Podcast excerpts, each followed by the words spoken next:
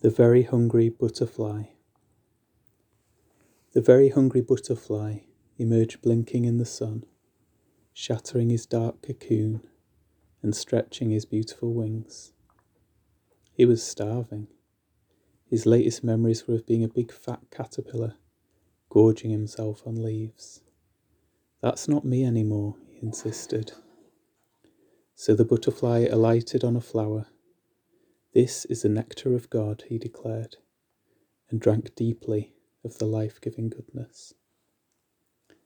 Therefore, if anyone is in Christ, he is a new creation. The old has passed away. Behold, the new has come. 2 Corinthians 5, verse 17.